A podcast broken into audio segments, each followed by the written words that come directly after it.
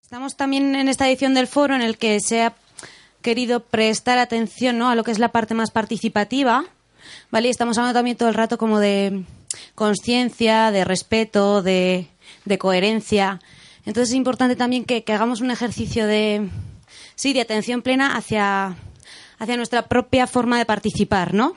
Y con esto me refiero también al uso que hacemos de la palabra, el uso de los tiempos y que nos preguntemos siempre antes de, de intervenir si este es el momento de plantear lo que estamos planteando, si puede tener cabida en otro momento y si, y si el uso que voy a hacer del tiempo ¿no? es, respetuoso con el de los demás. Vale. Entonces, eh, bueno, esto también me viene aparte de una petición no explícita del año pasado cuando preparábamos el, el, foro de este año y vino Xavier Meloni y hablábamos del silencio y creo que cundió mucho más en las partes de silencio en las que no hablábamos que en las que hablábamos. Vale, entonces, bueno, un poco haciendo este inciso del, uso del tiempo, sí que como la parte también importante eh, tiene que ver con la participación y luego, bueno, está, ¿no? el, que, el que podamos reconocernos desde los distintos credos o, aunque no estemos adheridas a ningún credo, el cómo vivimos nosotras eh, el tema de la alimentación, en el caso de hoy. Eh, pues sí que vamos a tener tiempo de poder explorar cómo se vive más en profundidad ¿no? en los distintos credos que tenemos y tradiciones que tenemos aquí representadas. Entonces sí que os voy a pedir, pues eso, que en cinco minutitos o así nomás, para que luego podamos profundizar también un poco desde la inquietud que tenga cada una de las personas en esos pequeños grupos, ¿vale? Que podáis pues comentarnos un poco cómo, Sí, desde, desde ¿no? la, tradición o la cultura que traéis, cómo vivís la parte del, de la alimentación, el ayuno, el cuidado. O sea, ¿qué, qué valor ocupa ¿no? eso en vuestro, en vuestro día a día como, como creencia. ¿Sí? Vale, me habéis dicho que el orden en el que establecimos ayer, ¿verdad? Sí, sí, por favor, cinco minutos. Yo voy a estar pendiente y por no interrumpir la dinámica, así que cuando os quede un minutito os, os haré una, un levantamiento así de mano de... ¿eh? Vale. Y podéis poneros de pie, sentaros como, como queráis, ¿vale? Como estéis más cómodas. Gracias, Miguel. Gracias. Bueno, ante todo, gracias a Carmelo por la excelente y humorística presentación que nos ha hecho. Y bueno, pues represento la tradición católica, soy sacerdote, aunque está mucho tiempo y haciendo incluso el ramadán. Por dos veces en mi vida he hecho el ramadán completo allí en Argelia, que no es un problema, ¿eh? Sencillo, bien. Entonces, yo creo que es importante que eh, en estas cosas ya para representar una religión vayamos a las fuentes, ¿no? Y en este caso he cogido una parte del Evangelio donde Jesús ayuna, donde Jesús ayuna y voy a intentar dar el sentido de ese ayuno de Jesús. ¿eh? Por lo tanto, eh, Jesús en la vida pública en un momento siente la necesidad de discernir, a ver, ¿por qué camino va a ir? ¿Eh? Y en ese momento se retira al desierto. O sea, ya el lugar es importante. Se, retira al, desierto y por eso voy a ir leyendo, pues, eh, tal como lo explica, por ejemplo, Marcos en el Evangelio de Marcos, en el capítulo 6, por el ayuno, por ejemplo. Cuando ayunéis, no pongáis cara triste, como los hipócritas, que desfiguran su rostro para que los hombres vean que ayunan. En verdad os digo que ya reciben su paga. Tú, en cambio, cuando ayunes, perfuma tu cabeza y lava tu rostro, para que tu ayuno sea visto no por los hombres, sino por tu Padre que está allí en lo secreto. Y tu Padre que ve en lo secreto te recompensará. Bien, empiezo por el ayuno. El ayuno podéis decir que tiene una relación con la boca, evidentemente, ¿no? Y no solo con la comida, sino que con el cuerpo entero. La primera relación del niño con su madre se establece a través del pecho, la lactancia. Eso quiere decir que con la comida tenemos que tener una relación armónica, equilibrada. No es bueno que le demos al cuerpo un tratamiento exagerado, tomando medicina sobre medicina y otras prácticas corporales. Hoy estamos descubriendo prácticas o costumbres que nos llegan incluso de, bueno, nos llegan muchísimas de la cultura oriental, y los acogemos con mucha sabiduría. Por ejemplo, el ayuno, entre otros. Pero cuidado también con estas prácticas, y Jesús los pone un poco sobre guarda. ¿eh? Hoy, esto, por ejemplo, en el Evangelio de San Mateo nos dice, cuidado los que ayunan para ser vistos por la gente. Y esto en algunas culturas es muy fuerte y lo he vivido durante 40 años muy fuertemente. Eh, también ha podido ser el régimen de cristiandad, el ayuno, que había que ir a buscar la burla para que no ayunemos todo el tiempo, etcétera, etcétera, pues ha sido también de una forma muy, muy cultural. Pero hoy en día, quienes ayunan, pues yo creo que los están descubriendo otras, otras espiritualidades. Sin embargo, cuando tú ayunes, ¿eh? que sea, lo sea Dios, tu Padre, que está viendo en lo escondido y así vea tu ayuno. Esa es la gran recomendación que nos da, por lo tanto, San Mateo. En esa misma salida al desierto de Jesús hay tres puntos. ¿eh? Es decir, en realidad nos va enseñando que tenemos tres, digamos, orígenes de la vida. Y este del ayuno está tocando evidentemente lo del cuerpo, ¿no? Pero también dice luego, cuando hagas limosna, el mismo, eh, o sea, son tentaciones que tuvo Jesús en el desierto en el momento de elegir un tipo de vida, un camino de vida. Cuando hagas limosna, no lo no vayas trompeteando. Tú, en cambio, cuando hagas limosna, que no sepa tu mano izquierda lo que hace tu mano derecha, así tu limosna quedará en secreto, y tu Padre, que ve en lo secreto, te recompensará. La limosna, por lo tanto, eh, tiene otra relación.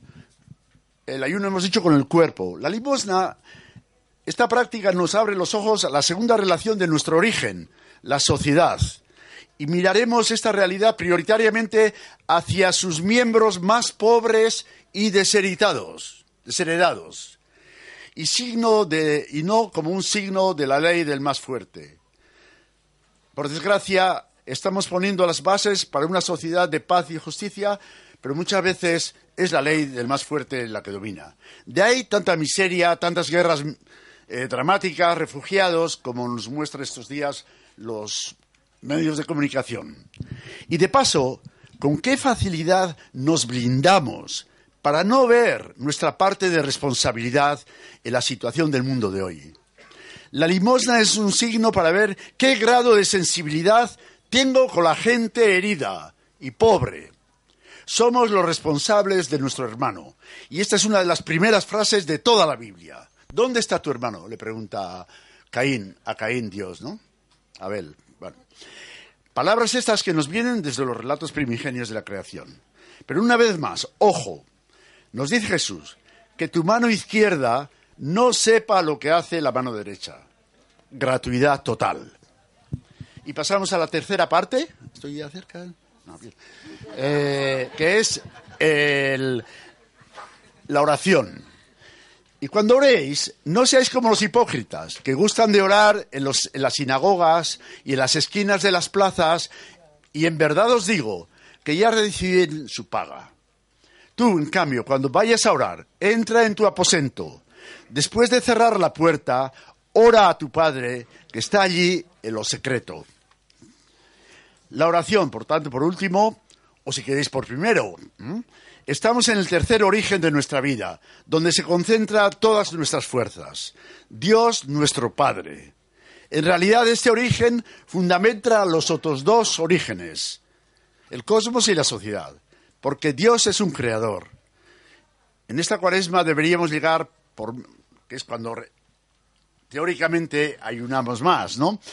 Deberíamos llegar por medio de la oración y la meditación a la conclusión que somos creados por Dios y también seremos purificados gracias a su fuerza liberadora y al mismo tiempo a la conclusión que la fuerza de la oración será garantía y así la que dará la calidad máxima al ayuno y a la limosna. Una vez más, para que dejemos de lado todos los riesgos de desviación, Jesús nos da un último consejo. Entra en tu habitación, cierra la puerta y quédate bajo la mirada tierna de Dios. Deja fuera cualquier mirada aduladora y hoy hay muchísimas que sean la limosna, ONGs, movimientos que habría que mirar más cerca. Y entonces Dios te concederá su gran regalo, dice San Mateo, el Espíritu Santo. Bien, y ya está. ¿Vale? Ya, ya. Ya está, ya he terminado. Vale.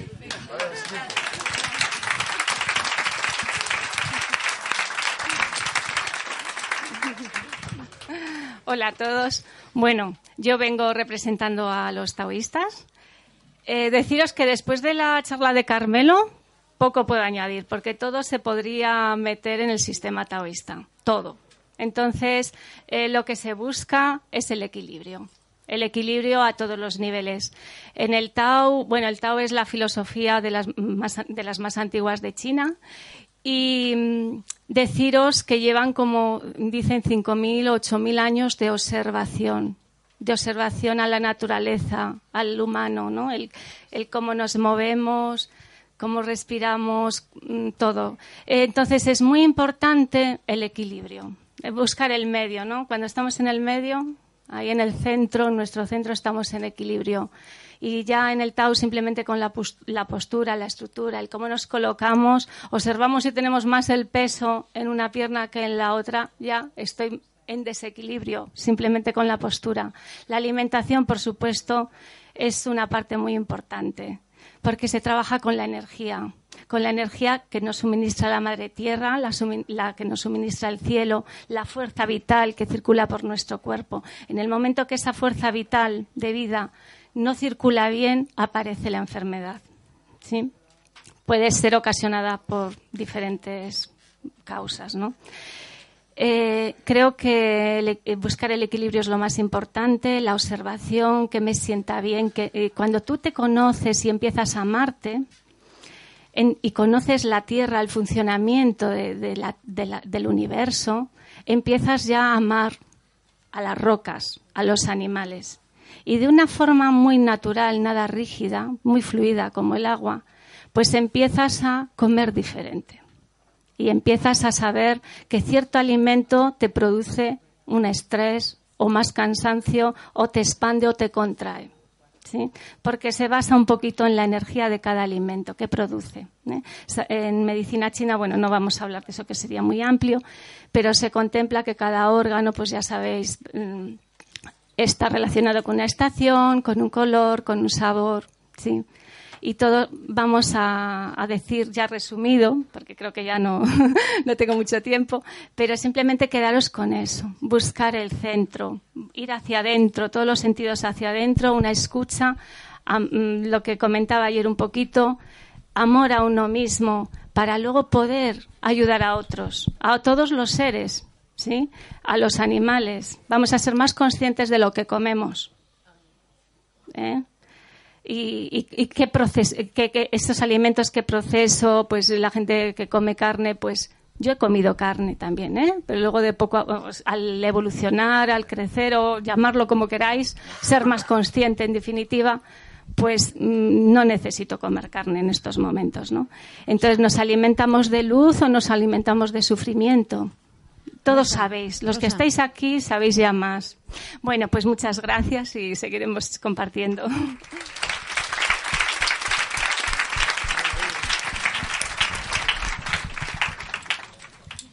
Hola, buenos días a todos, hermanos y hermanas aquí reunidos. Eh, yo represento de alguna forma la tradición de Tina Han, nuestro venerable maestro, eh, de budismo comprometido, budismo zen, nuestra práctica fundamental es la plena conciencia. La plena conciencia en todo aquello que hacemos, desde que nos despertamos hasta que nos dormimos.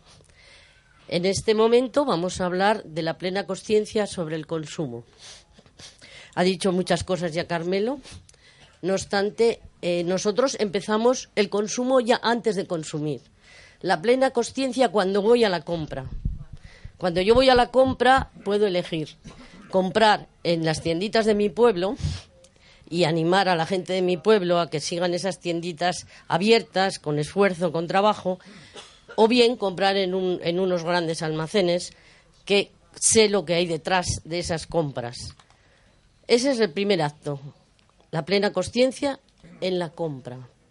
Después tenemos la plena conciencia en las bebidas, lo que comemos, lo que entra por la boca. Entonces ahí nosotros no trabajamos solo qué entra, sino cómo, cómo comemos. ¿Por qué? Porque el primer acto de amor con nosotros mismos es masticar la comida, masticar, ensalivar la comida y entregársela al estómago ya en forma líquida. Porque si comemos a toda velocidad, como mucha gente come ahora con estrés, y un trocito de lo que sea lo tragamos, el estómago tiene que trabajar duramente para desintegrar ese trocito. Entonces empezamos con el amor a nosotros mismos. También constantemente, lo sepamos o no, estamos nutriéndonos a través de vibraciones que entran por los sentidos. Yo ahora mismo me estoy nutriendo si miro para allí, si miro para allá, si miro para allá, de diferentes nutrición. Entonces, es muy importante qué, qué pensamos, qué vemos. Yo, por ejemplo, tengo, me gustaban mucho las películas de miedo antes, pero cada vez que veía una película de miedo me iba a dormir y cada ruidito ya estaba asustada. ¿Qué pasa? ¿Qué pasa? Me levantaba, echaba la luz, miraba debajo las camas, tenía miedo. ¿Por qué? Porque había visto una película de miedo y eso había regado en mí el miedo. Ahora ya no veo, ¿eh? Yo quiero dormir feliz. Ya no voy a cine películas de miedo. Prefiero otras. Entonces nos nutrimos por lo que vemos, nos nutrimos por lo que oímos. Aquí estamos oyendo muchas cosas y eso es alimento también. Nos nutrimos por lo que olemos. Las cosas que huelen rico nos apetece olerlas. Las que huelen mal las queremos rechazar. Pero también hay algo muy importante de lo que nos nutrimos, que es nuestros pensamientos. Nuestros pensamientos es la nutrición más importante que tenemos y que solo depende de nosotros mismos. ¿Qué pienso? ¿Qué pienso? Cuando tengo pensamientos de arrepentimiento, de, remordimientos, un tipo de pensamiento que no me lleva más que a sufrir, no me lleva más que a sufrir, porque lo que hice lo hice ya. Puedo aprender de lo que hice, pero arrepentirme, en ese momento no podía haber hecho otra cosa, porque hice lo que pude hacer.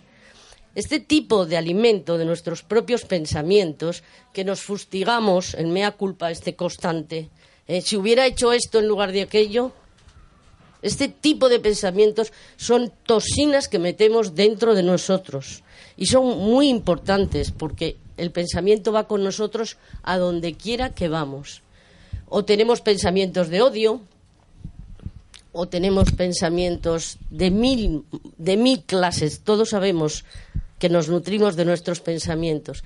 Nosotros hacemos mucha conciencia en los pensamientos, porque van siempre con nosotros y ya me avisan de que tengo que terminar.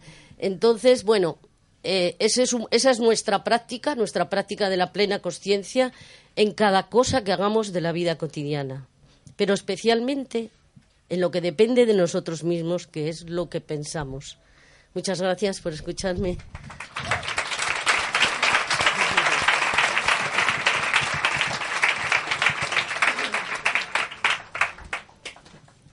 Bueno, saludo a todas y todos. Eh, desde el movimiento AMA tengo que decir que no tengo permiso para decir eh, qué pasa con, con, la alimentación o el tema de mañana, porque solamente las personas muy cercanas, muy cercanas a Ama o ella misma eh, puede hablar. Yo voy a decir, había pensado no decir nada, pero bueno, voy a decir un poco mi experiencia como participante o como compañera del, del grupo y lo que, lo que he observado con respecto a todo esto, ¿no? Eh, y además pienso que a veces ama, como todos los grandes maestros y maestras, cuando contesta a una persona, le contesta a ella y se da cuenta de dónde viene su pregunta. Y cuando contesta a otra, puede parecer que ha dicho lo contrario. Entonces, en ese sentido, me parece como un punto de prudencia ese, esa cosa que hay, ¿no? De, de, bueno, solamente las personas más allegadas. Bueno, decir que yo lo que capto en el movimiento es que hay una profunda conexión entre lo que es corporal y lo que es espiritual. Entonces, eh, se fomenta en todo momento el contacto. Entonces, la alimentación está cuidada em, se intenta que no haya excesos, se intenta que cada vez haya más conexión con uno mismo, entonces uno siente lo que tiene que comer, lo que no tiene que comer. Hay muchas culturas dentro del movimiento de Ama y yo voy a contar una cosa que me pasó cuando fui por primera vez al ashram en Amritapuri, pensé, qué tontería, un, un, comedor para indios y otro comedor para occidentales. Pensé, qué, tontería, qué manera de desunirnos. Claro, yo soy de Donosti y estoy acostumbrada a la comida de Donosti. Cuando fui a, a la comida hindú, era muy duro para nosotros y pensé qué compasión y qué comprensión ha habido en ponernos otro tipo de comida más suave para nosotros, ¿no? Que era no había era ellos eran vegetarianos con sus especias con su tal no muy muy potente y arroces y cereales. Y nosotros éramos más también había ensaladas había eh, huevos era hubo lacto vegetariano como si dijéramos no entonces bueno pues había hermanos occidentales que comían de lo hindú no o sea era libre totalmente no entonces, en ese sentido, eh, eso se hace. Pero por otro lado, yo lo que observo es que em, todo lo otro, todo ese otro tipo de alimentaciones, se habla directamente de ello, que nos alimentamos, como han dicho aquí todos, eh, y Carmelo, eh, desde el corazón, desde el pensamiento, desde la apertura a todo. Entonces todo eso está integrado. Se trabaja el ayurveda, se trabaja el yoga, se trabaja todo ese tipo de cosas. Y luego, pues de ahí sale la flor, ¿no? la flor que ofrendamos y, hay mucha em, relación entre lo que se hace al inspirar, que es como tomar el amor de, la madre, se dice, pero bueno, de, Dios, lo que nos ofrece, ¿no? La, naturaleza eh, y todo lo que llega a nosotros, y al expirar, que es lo que expiramos como ser em, espiritual, que es un poco también, me ha hecho gracia porque es lo que ha dicho eh, Carmelo. Entonces, bueno, un poco va por ahí. ¿Vale? Gracias a todas y a todos.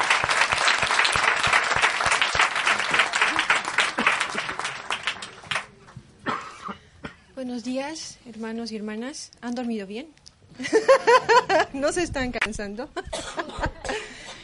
pues mm, yo vengo de a transmitirles no información, sino em, gracias, sino mm, aprendizajes de vida, la cultura de la vida. La cultura de vida es lo que estamos compartiendo hoy diferentes escuelas, enseñanzas, sabidurías que nos vienen a transmitir a cada uno de nosotros lo que ellos han aprendido. Yo vengo desde Bolivia, de orillas de la Otiticaca, de la comunidad de Taraco, que está en Tiahuanaco, eh, comunidad aymara. Yo sé que ha habido mucha, muchos hermanos del Perú quechua que han venido también a España, pero la filosofía es muy similar. Para nosotros todo tiene vida, nada está muerto. Es decir, no hay productos orgánicos e inorgánicos. Exactamente, todos somos iguales y todos estamos vivos y todos tenemos conciencia. Partiendo de este principio fundamental, no hay nada muerto. Las semillas, la tierra, el agua, el cocinar, el comer, todo hace parte de nuestra vida. Y un día nosotros cuando seamos, partamos de este mundo, de esa dimensión del tiempo, seremos el alimento de la tierra, seremos su alimento. Nuestro trabajo hoy día, mientras estamos vivos, es saber qué tipo de alimento vamos a hacer para esta tierra. ¿Con qué tipo de alimento nos transformaremos un día? ¿En qué conciencia continuaremos el viaje en el no tiempo? Nosotros, todos reencarnados en la dimensión del tiempo, decidimos hacer un largo viaje, recordar, Nacimos aquí como niños huérfanos sin saber hacia dónde dirigirnos, a derecha, izquierda, adelante o atrás. Y gracias al alimento que nos da la Madre Tierra, recordamos. ¿Cómo se forma el alimento? La vida. La fuerza se, se forma gracias a la unión, la convergencia de dos fuerzas. La fuerza telúrica, cósmica, o lo que llamamos cielo, y la fuerza de la tierra, su amor o lo que llamamos Pachamama. Gracias a la unión de esas dos fuerzas todo nace, todo vive y todo existe. Todos nuestros hermanos pequeños, aunque no los veamos porque están en dimensiones paralelas, están trabajando todos los días para nosotros para crear un alimento. Gracias a ellos nosotros podemos comer Un tomate, he escuchado hace momentos decir que un tomate era un tomate, pero que también nos alimentaba y que también tenía energía. Pero más que un tomate, que alimentar nuestro cuerpo y alimentar nuestra energía, Él es también una conciencia. Un día nosotros también seremos semilla y seremos también alimento para los próximos hermanos que vengan de otros lugares a experimentar la dimensión del tiempo. Al hablar del alimento, tenemos que aprender a agradecer, dar gracias de poder comer. ¿Cuál será el alimento entre todos los alimentos que comemos en el día, en nuestra vida? El más antiguo. Esa fue una de mis preguntas. El agua. El agua es el alimento más sagrado, más antiguo y de la memoria más antigua que existe. Es la sangre de esta tierra y la sangre de los multiversos. Gracias a ella podemos conectar y comunicarnos no solo entre un hermano al otro hermano, sino entre un hermano con todo lo que existe y en todos los planos y en todas las dimensiones. Es importante cuidar el agua. Ahora estamos como niños caprichosos. Queremos comer esto hoy, mañana aquello, pero un día aprenderemos a comer en la cantidad que necesitamos. Nuestro deber cambiará entonces. Comprenderemos que dejaremos de ser niños para convertirnos en guardianes y protectores de esta tierra, para cuidar que nuestros hijos, nuestros nietos y las próximas generaciones puedan vivir en la misma armonía y equilibrio que un día nosotros anhelamos vivir. Todos han hablado de armonía y equilibrio, pero ¿a dónde nos lleva realmente la armonía y equilibrio? Nos lleva a entender que todos formamos parte del mismo ecosistema. El ecosistema donde todo se complementa y todos compartimos. En mi país, en Bolivia, el momento de la comida se llama aptapi. Es el momento para compartir. Ese es el regalo de la vida, el compartir. Gracias.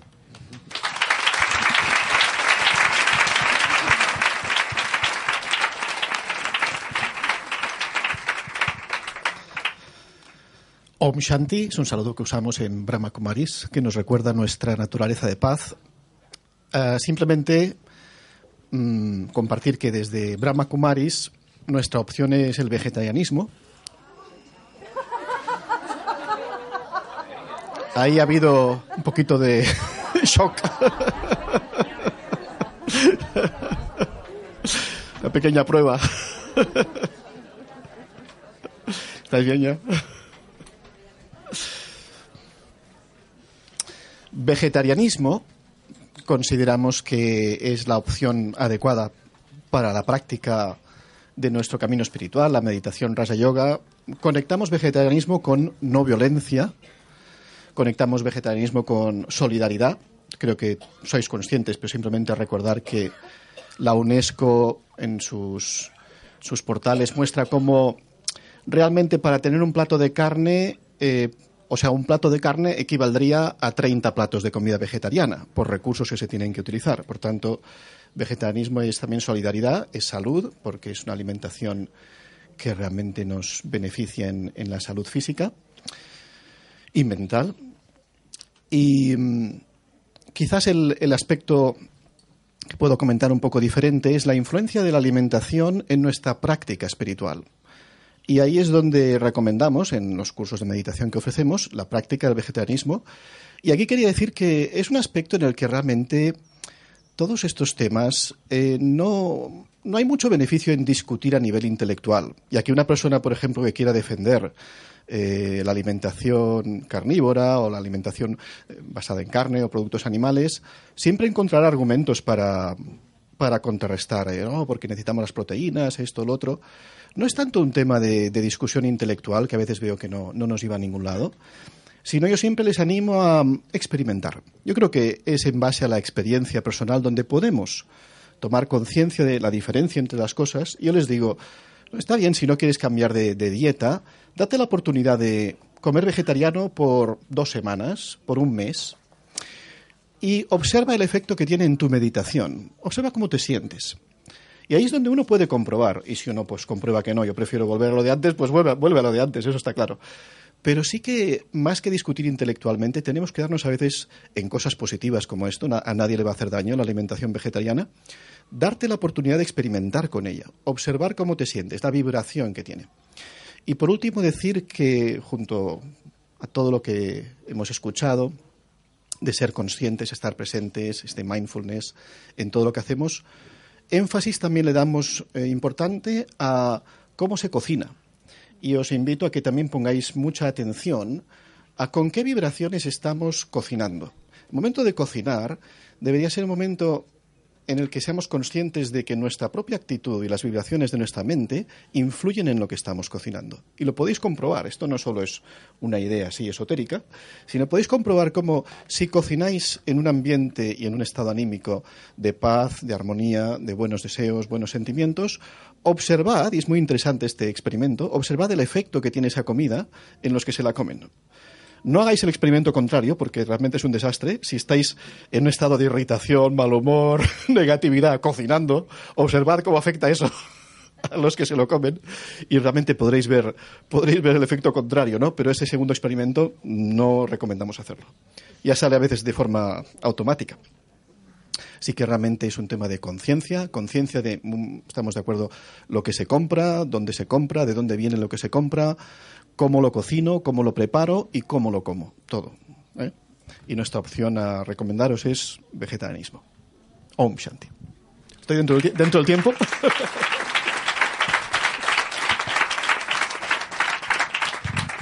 Buenos días. Eh, represento a la comunidad Bahá'í y brevemente voy a explicar también un poquito el tema de la alimentación, pero muy brevemente, porque quiero hablaros del ayuno. Eh, los escritos bajáis dicen que la humanidad del futuro será vegetariana, pero será vegetariana por misericordia hacia los animales. Porque si podemos nutrirnos sin tener que matar animales, con semillas, con frutas, con vegetales fragantes y jugosos, dice que el ser humano llegará a un punto de evolución que ya no matará animales para alimentarse. Bien, pues os voy a hablar del ayuno. Eh, en, la fe Bahá'í, el ayuno es un periodo eh, espiritual. Aunque realmente dejas de comer durante 19 días, desde la salida hasta la puesta del sol, eh, no tomamos ni comida ni bebida. Desde el 1, la noche del 1 de marzo, hasta el 21, es decir, 19 días antes de que empiece la primavera. Eh, este ayuno se, lleva a cabo eh, desde los 15 años, que es cuando eh, tenemos en los escritos la edad de la madurez, hasta los 70. Pero es voluntario. Nadie controla quién hace o quién no hace ayuno, porque en realidad es un, un beneficio para cada persona. Esencialmente es un periodo, el ayuno siempre está unido a la oración y a la meditación. Es un periodo en el que, mm, en un paralelismo con lo que contaba antes Carmelo, realmente lo que hacemos es refrescar el espíritu. Lo que hacemos es evaluar todos esos eh, hábitos que queremos mejorar. Y ya no tienen que ser hábitos que sean malos, ¿no? Sino simplemente eh, evaluar, enfadarnos menos, ser más amorosos, tener más cortesía. todas, todas esas eh, virtudes que, nutren nuestra alma y que a veces vemos eh, pues que tenemos que desarrollar. Eh, en los escritos de Bajaola, y lo voy a leer porque hoy esta mosca, me le ha gustado la mosca, dice, verdaderamente afirmo que el ayuno es el remedio supremo y la más grande curación para la enfermedad del egoísmo y la pasión. Y luego dice que el ayuno hace que nuestro corazón sea más tierno, eh, yo hago ayuno, pues eh, mira, tengo 69 años y hago ayuno desde que tenía 21, aproximadamente desde el 72. Y os puedo decir que el ayuno eh, tiene etapas y tiene niveles.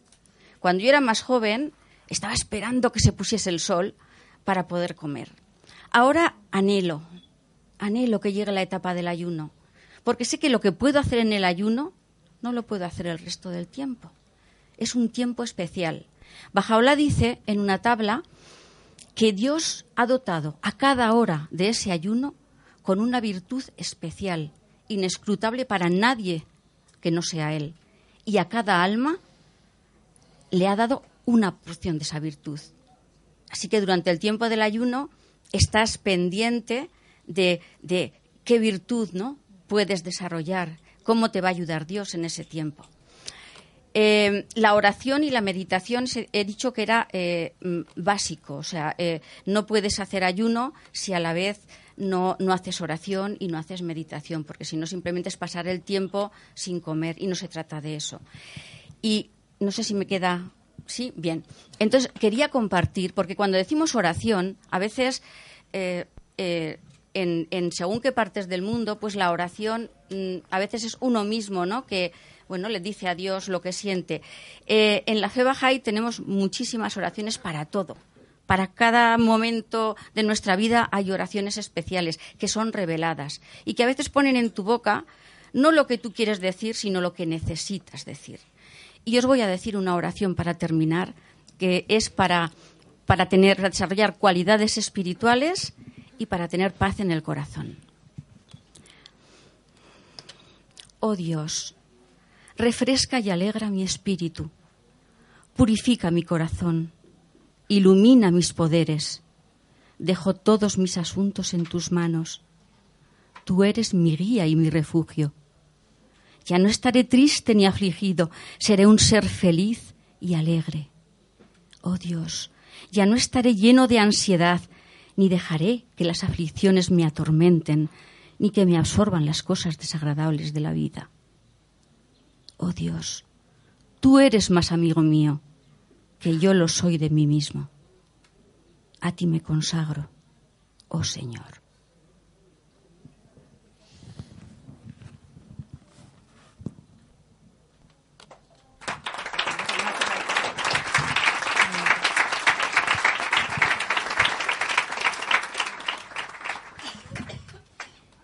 Bismillahirrahmanirrahim.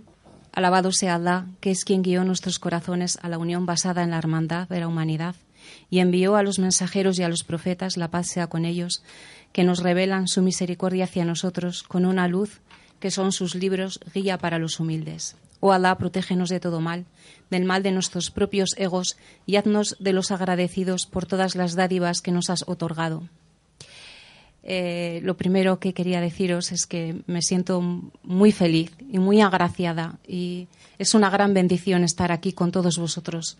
No, no creo que tenga nada que pueda deciros o que pueda aportaros sino mi sonrisa y que sintáis a través de mi rostro lo feliz que me encuentro por estar aquí, por, por todo lo que estoy escuchando y por todo lo que estoy sintiendo. Nuestros corazones tienen unos derechos que debemos de cumplir no nos pertenecen, pertenecen a nuestro Creador. Y a menudo el ser humano se queja de la oscuridad que hay en su corazón, diciendo, preguntándose, deseo curar mi corazón enfermo.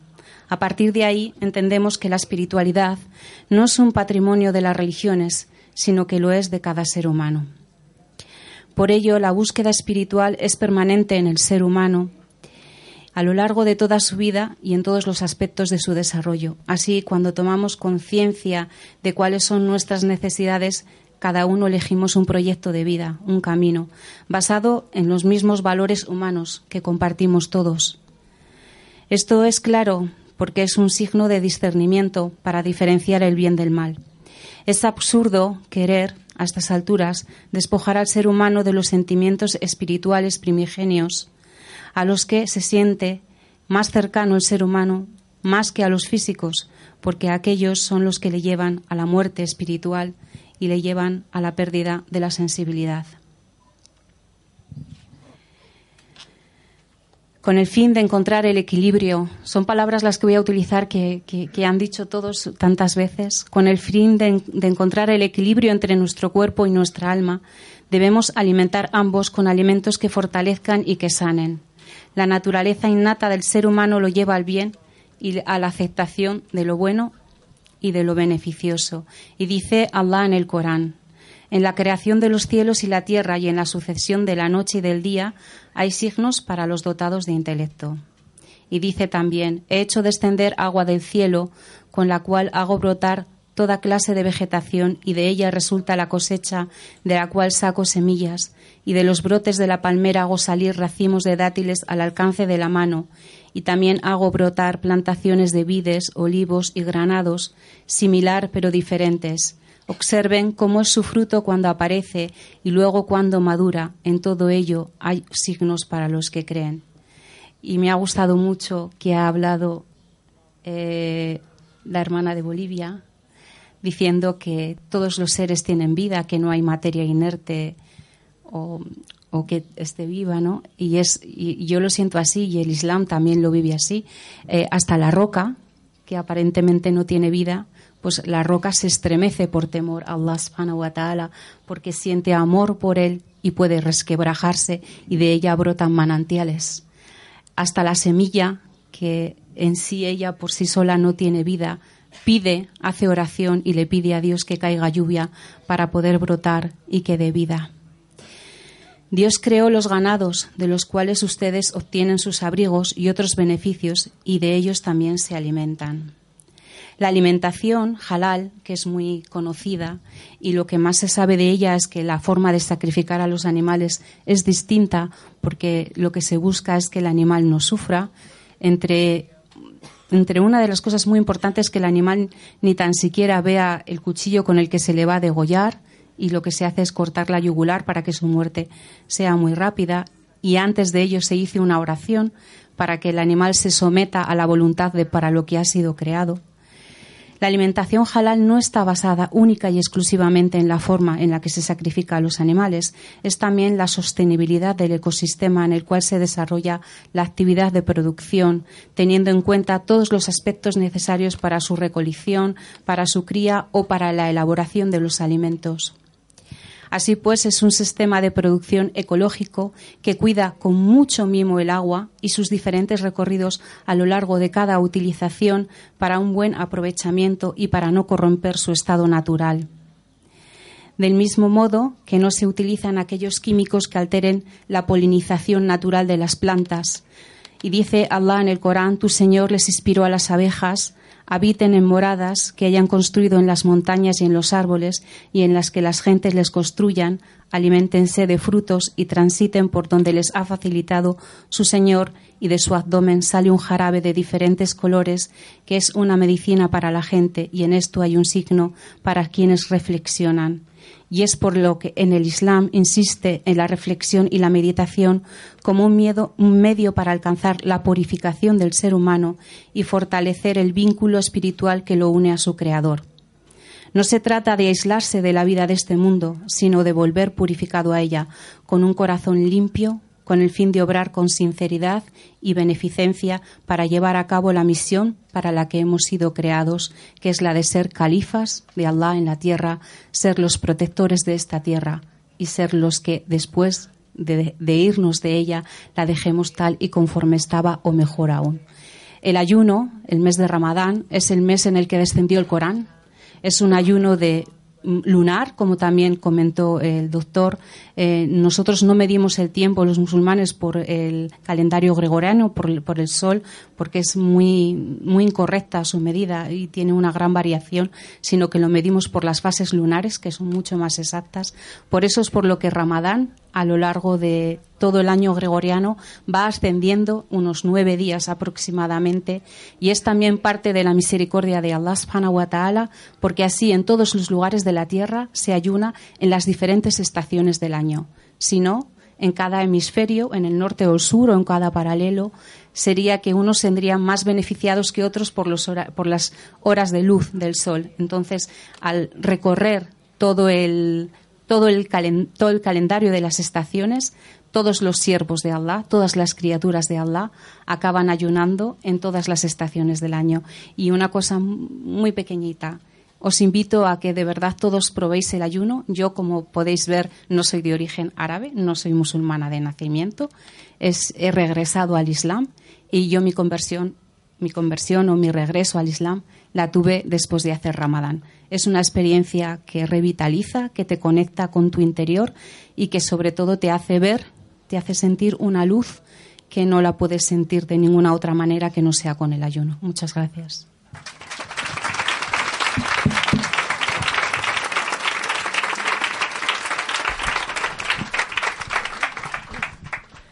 Hola a todas y a todos. Me conocen como Nuria Aragón, también como Sibila, y vengo en representación de nadie o de todos, realmente. O sea, de aquellos que intentamos vivir eso que pensamos, eso que sentimos de forma práctica en nuestro día a día.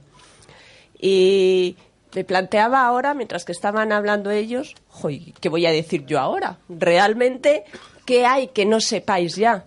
Absolutamente todos conocemos las cosas, todos conocemos la teoría el que no es por un libro que hemos leído, es porque alguien nos lo ha comentado y es muy bonito todo eso, pero yo me planteo, pues entonces solo puedo hablar desde la práctica, porque ahí es donde realmente encontramos las dificultades.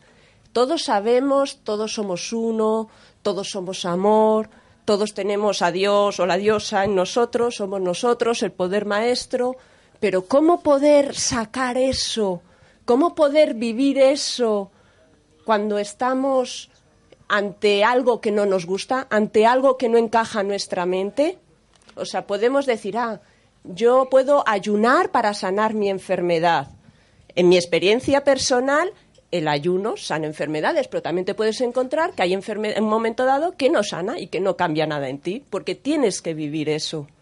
Y por mucho que hagas, por mucha medicina, por mucha no medicina, por mucho comer, por mucho no comer, vives eso.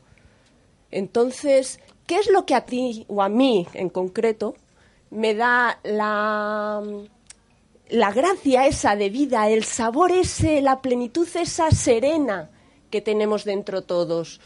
Pues te lo da el aprender a vivir aceptando lo que hay.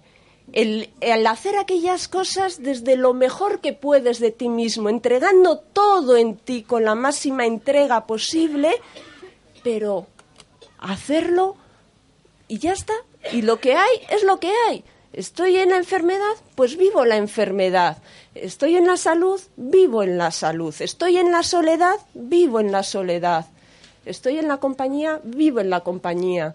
O sea, no es, por ejemplo, eh, una persona que se alimenta de productos animales, un neandertal, en la conciencia porque ingiere productos de origen animal. No, puede ser una persona con una conciencia espiritual y una entrega increíble a su familia y entrega un amor a todo ser por donde va que te sientas después en la silla donde ha estado sentada esa persona y ¡bum! te viene una energía, un subidón. Puede haber otra persona meditando muchísimo, yo me he encontrado en esa situación y una pareja que tuve hace muchos años me dijo, jo, tú mucho meditar, mucho meditar, pero luego no sé qué, no sé cuántos. ¿Por qué? Porque la meditación coges fuerza. ¿Y qué ocurría? Que si por lo que sea había algo que yo quería y la otra persona no, o la otra persona quería y yo no, que confrontaba con mi mente, ¿en qué empleaba toda esa fuerza? Pues en acorralar al otro, en presionarle, ¿para qué? Para que haga lo que yo quiero. Eso es espiritualidad y te crees evolucionado, te crees superior al otro. Todo el mundo estamos igual. Uno está con unos dones más grandes en un tema, en la alimentación, porque le es más fácil llevar un tipo de alimentación compasiva, de entrega, de amor hacia todo lo que existe. Otros lo están en, las relaciones sociales. Yo también me he encontrado, por ejemplo, en situaciones entregada, trabajando muchas horas en lo que se denomina servicio hacia los demás, haciendo cosas eh, desinteresadamente económicamente hablando. Y digo económicamente hablando porque nunca nada es desinteresado. Todo es buscar tu armonía, tu plenitud, tu satisfacción. Pero me he encontrado que en un momento dado uno de mis hijos quería una cosa y sentirme incómoda por tener que parar de hacer eso o tener que cambiar mis planes por atender a esa persona. ¿Y por qué tiene que ser más valioso ese supuesto servicio desinteresado que atender a mi hijo, que esa entrega que necesitaba en ese momento? Entonces, ¿qué es la espiritualidad? Es tan fácil caer en este objeto, el hacer esto. Yo me he encontrado ayunos A mí tam- también me han invitado aquí pues porque he hecho ayunos y muy largos y de años también, lo que se denomina alimentación pránica. Y te ves que hay de todo. O sea, uno puedes decir, oh, eso es algo muy elevado. Y tú dices, eso es porque no me conocen. Si me conociesen, cambiarían su opinión, ¿no? Vale. Entonces, o uno puede llegar a la neurosis. A mí me vino no porque lo busqué, sino porque empiezas primero, jo. Cuando era, pues con 19 años o por ahí, el padre de un amigo mío, primero me sentía siempre muy mal con eso de a los animales, de comer a los animales. Luego el padre de un amigo mío mató un conejo quitándole un ojo para que se desangrase, porque entonces la, la carne era más blanda. Y, y el conejo me miró y él se burlaba, el padre delante de mí, porque yo lloraba cuando ponían el cochinillo ahí en la mesa, ¿no? Y entonces ahí fue cuando dije, yo ya no como más animales. Nunca, me da igual. Y yo no sabía que existía el vegetarianismo. Digo, pues me muero. Y me tomaba ensaladas llenas de micebrina, de levadura de cerveza, de no sé qué, que sabían fatal. Pero digo, algún día me moriré, pero por lo menos así tardaré más. Luego llegas y dices, uy, pero también la miel, ¿qué ocurre? ¿El lácteo qué ocurre? Lo quitas. Y luego dices, ah, pues solo la fruta, y fruta con hueso. Porque así la semilla continúa y continúa la vida. Y luego dices, pero estás ahí en la naturaleza y ves los pájaros, las hormigas, las avispas, todos, las lagartijas, todos se pelean por comer lo que hay. Entonces, ¿para qué lo voy a comer yo si no lo necesito? Y te vas llenando. Y al final, ¿qué te encuentras? En una montaña, desnuda, descalza, sin agua, sin comida y sin nadie, diciendo, no me muevo porque cualquier cosa que haga va a dañar a otro ser. ¿Por qué? ¿Realmente eso es espiritualidad? Puede ser espiritualidad, puede ser un conflicto de no aceptación de la muerte o de no aceptación del cambio, puede ser compasión, puede ser muchas cosas, pero lo que nos crea a la persona, a la conciencia, es la interacción de todas esas cosas.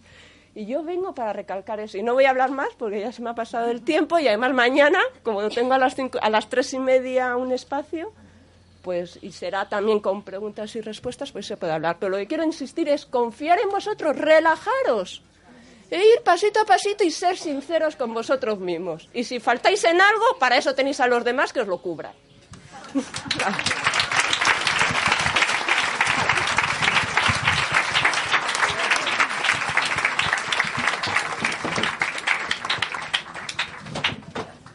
Five minutes, okay?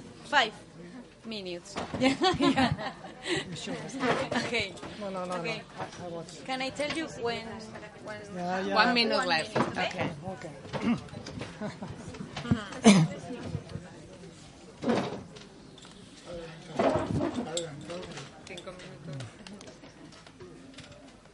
Four and a half billion years in five minutes.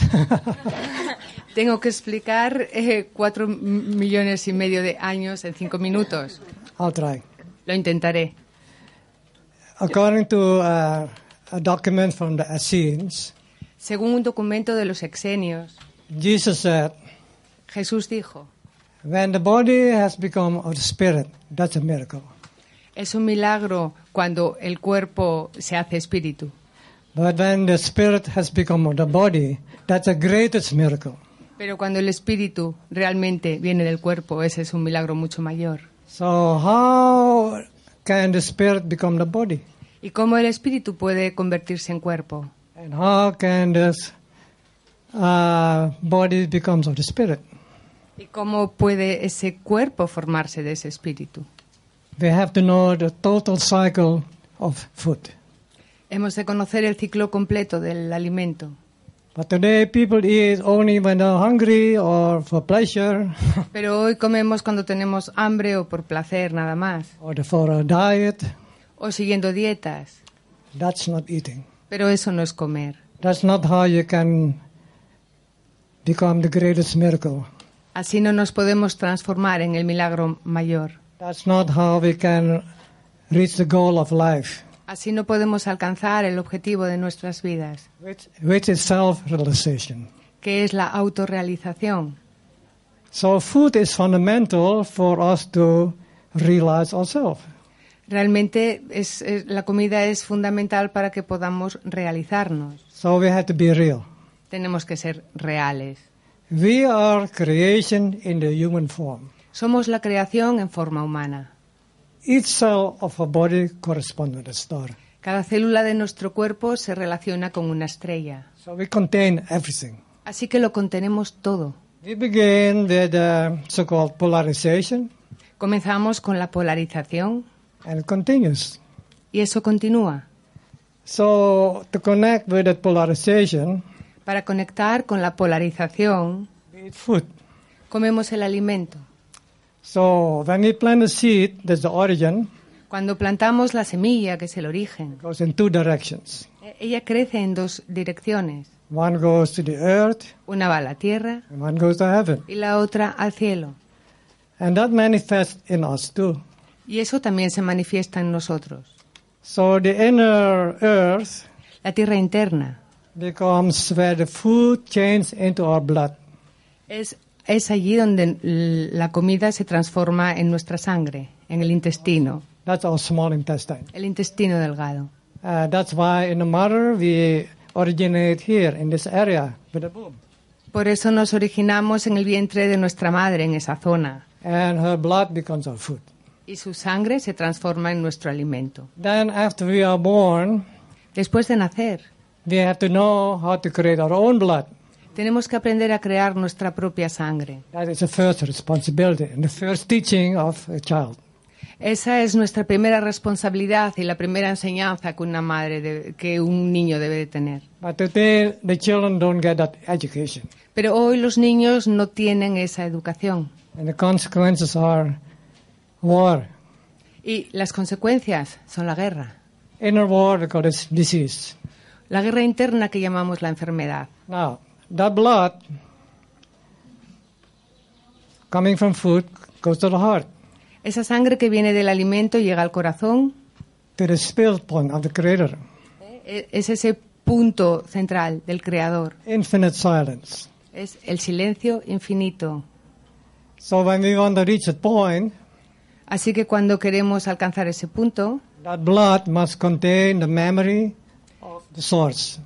Si queremos alcanzar ese punto, la sangre debe tener la memoria de la fuente, That is contained in the seed. que está contenido en la semilla. Right? And so the seed that contains total memory, Así que la semilla que contiene la memoria total, that's the whole grain, the whole grain. que sería el- el- la semilla de grano integral, But today, most people don't eat that as our main food. Es algo que hoy la mayor parte de las personas no comen como comida principal. They cannot remember the source. Por eso no podemos eh, recordar la fuente. And that blood going to the heart now goes to the brain. Y esa sangre que va al corazón va del corazón al cerebro, That's this part of the plant. que sería esta, esta parte de la planta.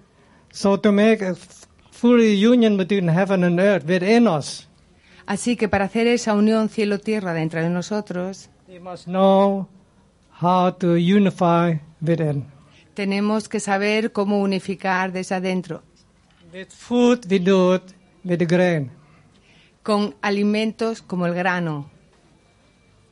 Spiritually, we do it by living the law of creation. Espiritualmente lo hacemos viviendo la ley de la creación. It is the only constant that is absolute and eternal, que es la única constante absoluta y eterna, and that is change.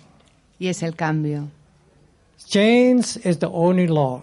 El cambio es la única ley. So when we know how to apply it to ourselves, Así que cuando aprendemos a aplicarlo a nosotros, that means changing the spirit into the body, cuando somos capaces de convertir el espíritu en nuestro cuerpo, the body into the spirit, capaces de convertir el cuerpo en espíritu, then in the end, we realize that we are the creator of our own reality. al final nos daremos cuenta de que somos creadores de nuestra propia realidad. Amen. Amén.